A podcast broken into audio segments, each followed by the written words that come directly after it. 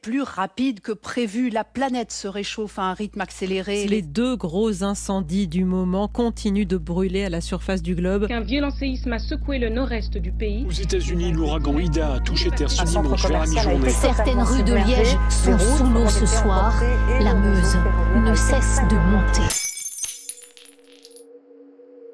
L'avenir climatique, ça m'inquiète euh, beaucoup. J'évite de me projeter parce que sinon je panique. Je vois pas de solution. Je me dis mais c'est pas possible, comment on peut faire ça à notre planète euh, et ça m'empêche de dormir? Ça fait peur quoi. 75% des jeunes de 16 à 25 ans jugent l'avenir effrayant. Certains ont même la peur de voir le monde s'écrouler et se sentent impuissants. Dans ce cas-là, on parle d'éco-anxiété. Parmi eux, il y a ceux qui fuient, qui laissent faire, et puis il y a les jeunes comme Pauline et Clara qui tentent d'en faire quelque chose. Nous avons recueilli leurs deux témoignages qui expliquent comment elles vivent chacune cette éco-anxiété et comment elles y font face. Je dis souvent à ma maman, euh, maman, ça me, ça me tord les tripes, quoi, ça me prend la tête, je sais rien en faire, quoi. Il y a eu des périodes de profonde angoisse où euh, le seul truc que je pouvais faire, c'était pleurer, quoi.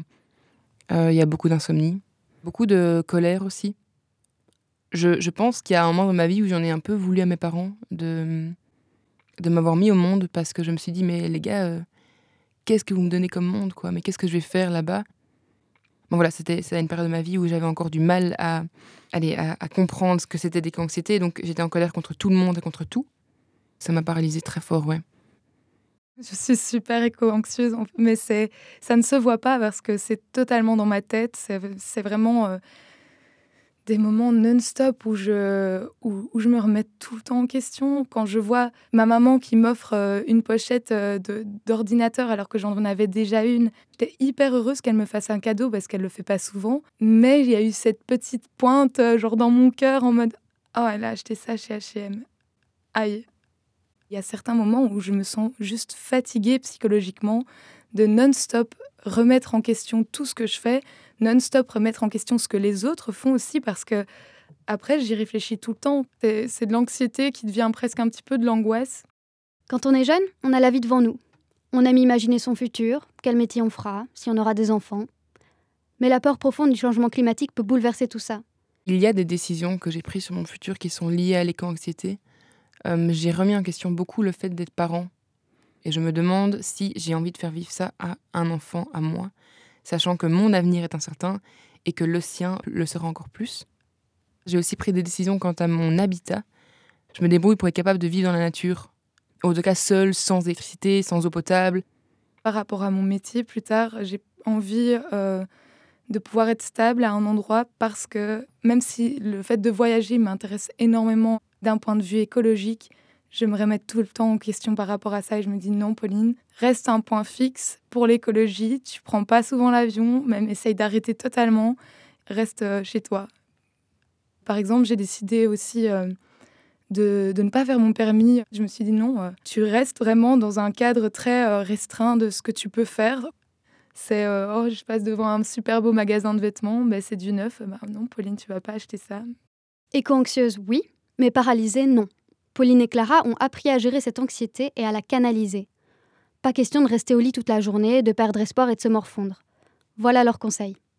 Éviter de fuir en fait, de fermer les yeux, de rentrer à fond dans l'hyperconsommation, de, de se dire que de toute façon tu peux rien y faire.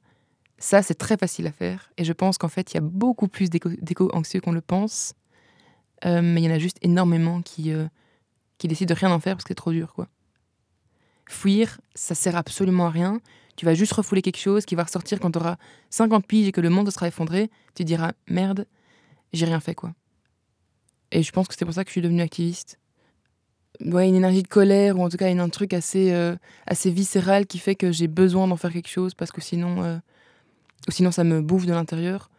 Mais oui, je pense que l'action, c'est ça aide beaucoup. Je pense que ça, ça aide à garder le cap. C'est si il faut pas se renfermer euh, avec soi-même. Il faut se dire, bah, la lumière, elle est là-bas, elle est peut-être très loin, mais il faut continuer de la suivre.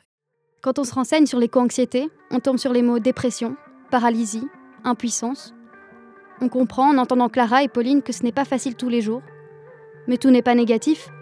Elle prouve qu'il est possible de garder foi en l'avenir et de ne pas laisser cette peur t'envahir. Chacun à sa façon, mais tous ensemble pour la planète.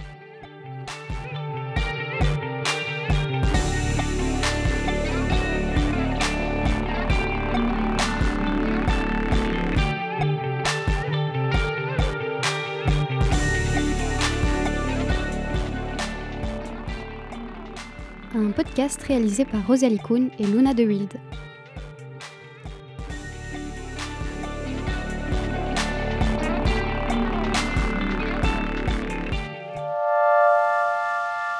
Retrouvez tous nos podcasts sur Mammouth Media.